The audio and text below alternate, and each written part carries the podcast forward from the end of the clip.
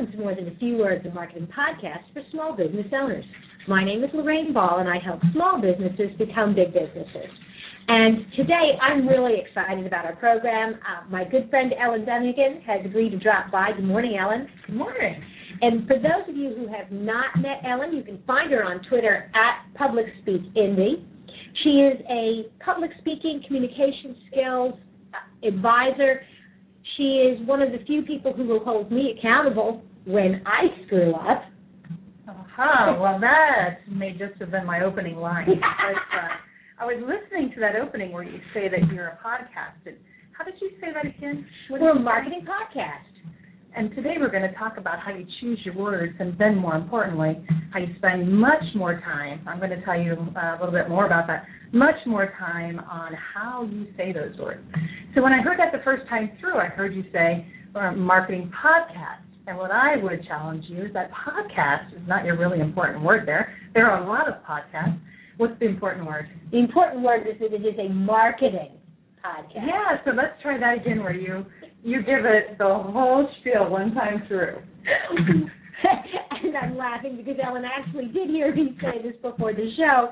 Um, but you're right. Um, welcome to More Than a Few Words, a marketing podcast for small business owners. Not so much more dramatic and more dynamic. Gives people something to stick on. You know, when you use inflection like that, of course, that's the that's the brilliant part of it. They are going to stick on that word for just a second, and maybe at a subconscious level, but they're sticking on that, and that's what you want them to stick on. Is that you're all about the marketing. Absolutely. So I'm going to be practicing that at home. um, also uh, with us today, as always, is Allison Carter. Good morning, Allison. Good morning, everyone. I'm going to speak as little as possible today. but she is going to be um, manning the Twitter stream. So if you've got a comment or if you've got a question, be sure to use the hashtag pound MTFW and ask questions or provide comments, feel free to put in italics or caps the most important words because we can't hear the inflection. um, and if you want to talk to Ellen and or share uh, share via phone, you can call it in at 805 285 9865. Ellen, as we were kind of talking about the program, and we were talking, the thing that caught my attention initially was this idea of words in customer service. Do you want to kind of start with that, and we'll cover some of the other topics as well? When you're a customer service agent and you're on the telephone, there's so much that you have to pay attention to. Of course, you know many of our fine companies will train you in the the words that you're that you need to say. Those buzzwords that are important to them, how to handle customer complaints, what to say when a customer says X, you need to say Y, et cetera. That's a really important thing in customer service that you do learn the words. And we spend a lot of time on the words, the messages uh, that we want people to hear, and the messages even that we want them to read. Words are really important. That, you know, we still say that content is king.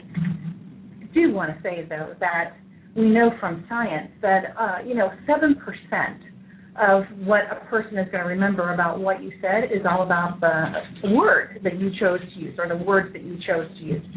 93%, a full 93%. It's all about how you delivered that message.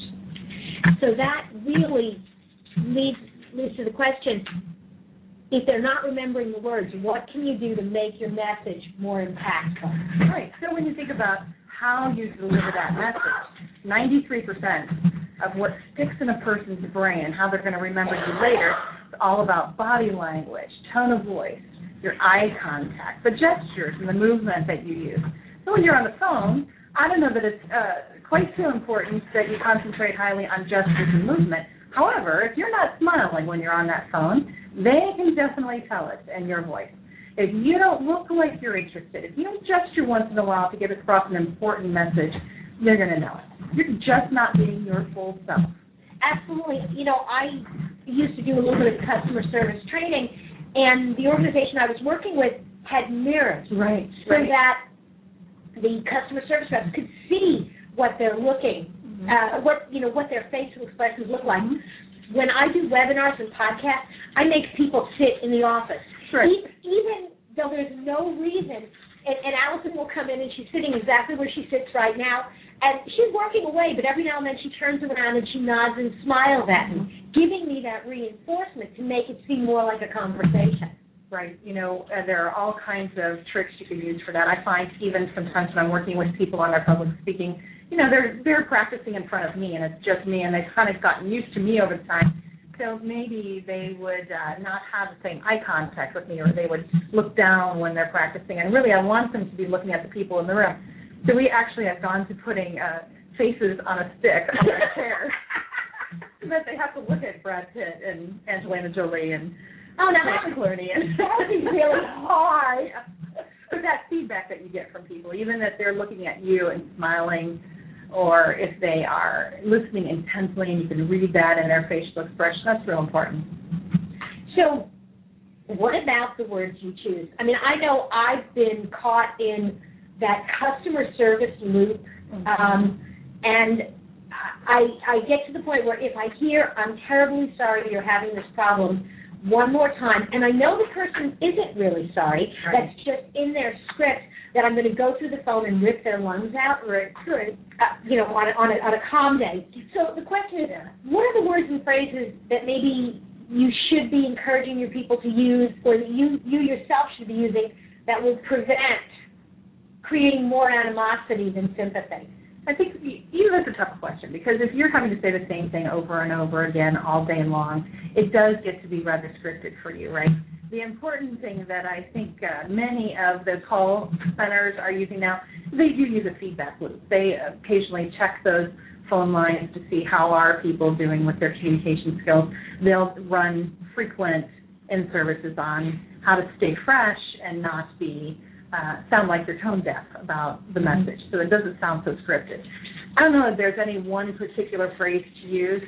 I think the more important thing is to, to do some self-monitoring. You know, check yourself once in a while. Do you really sound like you're interested in that topic? Do you sound like you're the authority?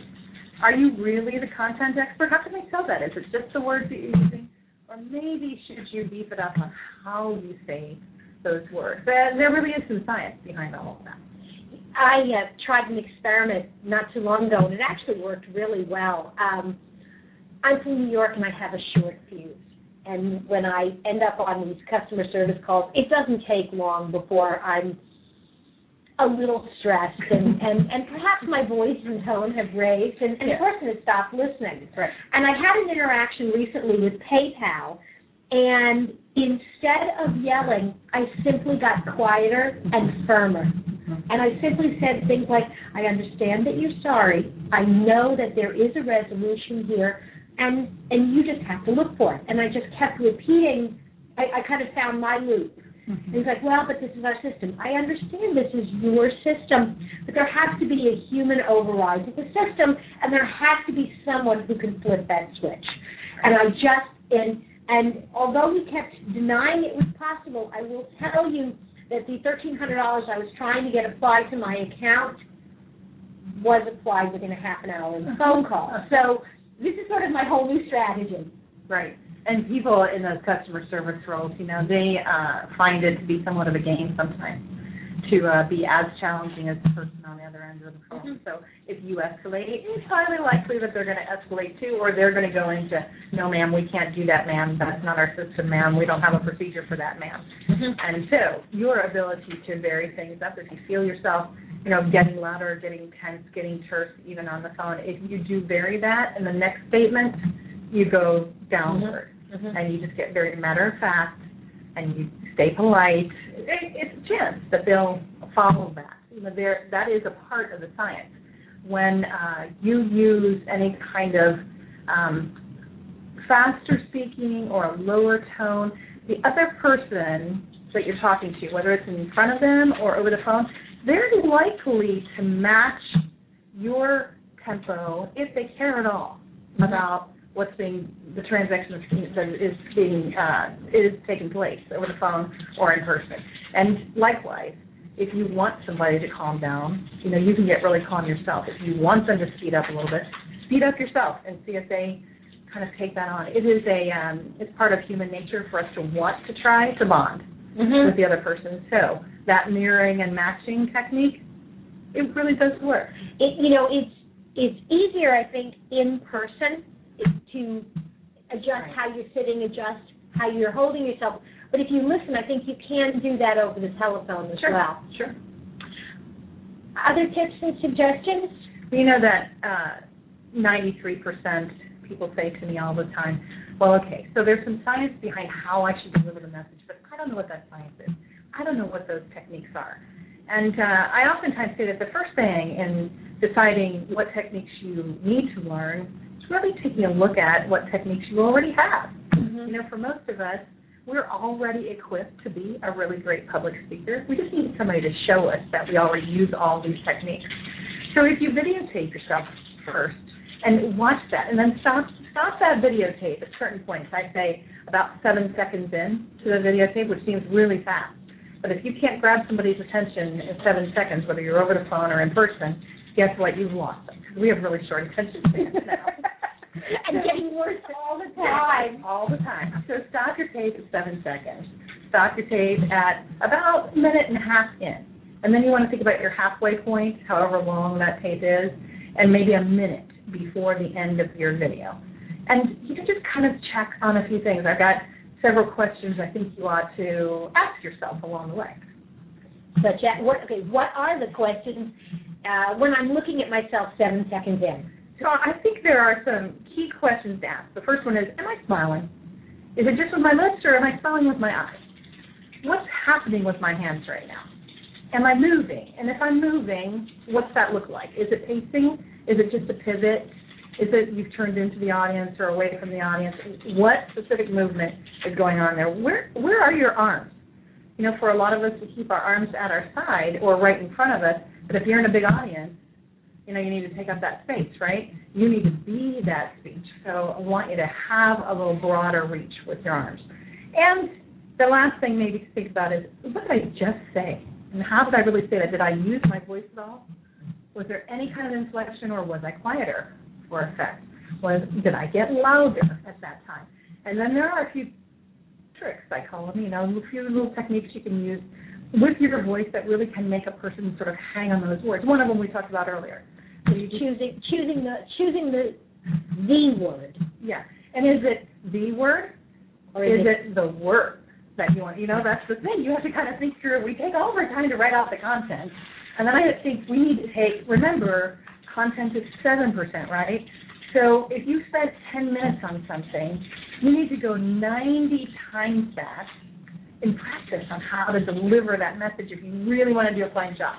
So you write out your words, but then you, you need to go back and choose what are the important words there. And if I want somebody to hang on that word, how am I going to do that? And that may take a little technique training. I think that for most of us it takes quite a bit of technique training.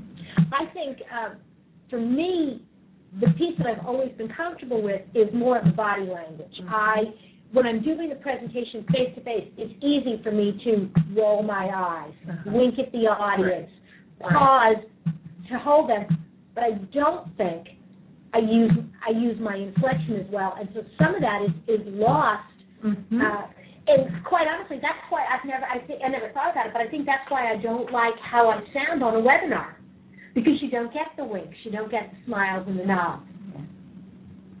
Yeah, I think you're right about that. You know, that's uh it's been that's the piece that we often miss. We spend all of our time figuring out our content and then knowing how we're going to interact with the audience and can I feed off of their energy and can I look them in the eye and some of us do a really fine job at that because we are people people. Mm-hmm. And if you took that extra step and spent more time on what are you saying, how are you saying those words, and then matched up your the rest of your body language because you may be winking at somebody, you may be having that great smile on your face. What's your leg doing at that time? Or where's your arm at that time? Are you dismissing? Are you pushing your arm away and dismissing a thought instead of having an open gesture to people with your palm flat out in front of them where they can see that you really want them involved in it, kind of circling them, pulling them in even. If you do that in addition to what your eyes are doing, in addition to how your voice sounds, wow, I mean, there's some power in all that. Awesome. So, uh, how does somebody get started? I mean, they they watch the video of themselves. What else should they be thinking about? Whether it is practicing cold calling or practicing for presentation. Yeah, I mean, if you, you think about how you even introduce yourself, whether it's at a networking event or let's say that you are introducing yourself even to family members or to new friends in your neighborhood. Think about how you are giving that message to them. What can they hang on to? Because we forget names, we try to match person with their name, the face with the name, but we may forget it if we're being introduced to multiple people in a in an hour. So what can you do that's going to really make that message stick? So if if you are saying that you're a, a marketing um, professional in the community, how can you give that some extra oomph? You know, maybe it's not just the words marketing and professional. Maybe you need to give them a bit of something else, an example or a story that goes along with it. So you've chosen some words, but then how do you deliver those words? Are you winking at them when you say it? Do you have this broad smile on your face and smiling with your eyes? You know, there's been a lot of talk about how do you smile with your eyes the past couple of years. So are you doing that? What are you doing with your hands while you say that? Are you giving them a gesture? You know, if, if you're right in front of somebody, you want to keep your gestures sort of from the chest line up when you're right in front of somebody. So are you still are you using a gesture then, or did you just not really plan to use any gesture with that? You're just hoping they remember you. So give them something to hang on. And there are some techniques too about uh, how you use your voice beyond putting inflection on a word. Here's a great technique that not many people use, and it takes some practice. But pull through a consonant. And so, you know, I say all the time that the uh, un, unlike Wheel of Fortune, the money is certainly not just in the uh, it is in the consonants. It's not that in Wheel of Fortune you have to spend it on the vowel. So don't think so much about the vowel, but pull through a consonant, especially at the beginning of a word. So if you're saying that you're a marketing professional, and it's marketing. Yeah, I just want you to hold it for a millisecond longer. That M at the beginning, and if you're writing it out, you know, when I write it, I write M M M M A R K E T I N G. You know, when I'm planning my script, like just have that point there for me to have somebody sort of stick on that for a minute. Again, it's subconscious, but the power really is in the concept. Interesting. It's it's a totally different way of thinking about your presentation mm-hmm. because, and I'm trying. That that's going to take some work. It does take some work, take some practice, but it's building a new habit, and you can build a new habit. You know, it's to replace some of the habits that you had from before apply some skill set to it. It train for it. As I listen to audio recordings of myself, I often think that the the emphasis is on the wrong word mm-hmm. and trying to figure out how you do hold oh, that. Sure. Oh God, this is going to be crazy. My yeah. both talking really weird right now. We're all going to be over analyzing all this. Yes, yeah, you're right though. When people if you stop yourself on the page, you're going to find that you have used inflection on the word and mm-hmm. or but. You'll say, it's important to brush your teeth and wash your face in the morning. And instead of saying it's important to brush your teeth and wash your face, you're going to say it's important to brush your teeth and wash your face. And that's the problem with those messages. What we're going to stick on is and. Did you really want people to stick on that or is it something else? It, it, yes, I think some of that as a public speaker in, in my own personal style, I don't write my speeches down. Um, I do I rehearse them and rehearse them so they become, you know, rote and memorized. But you use those connecting phrases to help you remember what comes next. And I think that's why the the ands and the buts get more attention. It, sure. It, and, and you know, okay, same thing there. I was holding on the more when I should have been holding on the attention. Right. Because I was looking for that next idea. Yeah. Yeah. Oh, and that's you know that's one of the um, benefits of writing down your speech. And I know many of us uh, don't want to write our speech. We don't want it to be that scripted. Here's the thing, though. When you think about the really good speakers of our time, they keep the same speech for 20 years. The audience changes. The speech doesn't. Mm-hmm. Writing down your speech gives you the opportunity to choose those words that should get work uh, body on body language, your tone of voice, gestures, even your movement. Your movement can be can really include your audience or can push them away. Same thing with tone of voice. So are we distracting from our message? Are we causing a distraction for the people? Or if you write it down, you really think through it, and you plan it, and you practice that way, you ratchet up your um, ability as a speaker 10, 20, 50, 70% more the I, I know that the presentations that I give over and over again, uh, I've always I always like the third or fourth time I give a presentation. Right, right, right. The first time it's always a little less. It, it's just a little creaky as you're kind of getting all the gears working. And about the third or fourth time, you hit your stride. And then about the tenth or eleventh time, you're a little over. You're a little over it, and I almost have to at that point go back to the drawing board and freshen it up a little bit. You might want to freshen it up. Many times, though, I say, uh, you know, you might be a little bored with it, but remember this audience, you're doing it for the audience. Yeah. You know, it's for your business perhaps too, but it's really for the audience, with the intent of this is for the audience. If you know it's good material and they need the information or they benefit so much from it, resist the urge to change it up for you. Instead, work on how you might get that message across more fluently. Work on the next level of performance for you. Really go into it thinking, I'm going to be this speech this time, not just give it. It's a challenge for all of us who do speaking quite a bit. You know, by the tenth time, you're right. You're thinking, okay, I've done this enough. I need something new. Mhm. Resist that urge. Work on the, what you can do for the people. To improve their experience with the content. Awesome. Other tips, we've got a few more minutes, something else that our audience should think about, whether it's in their public speaking or in customer service or on the telephone. no matter where you are, it's important. You know, you've heard that phrase, bloom where you're planted, right?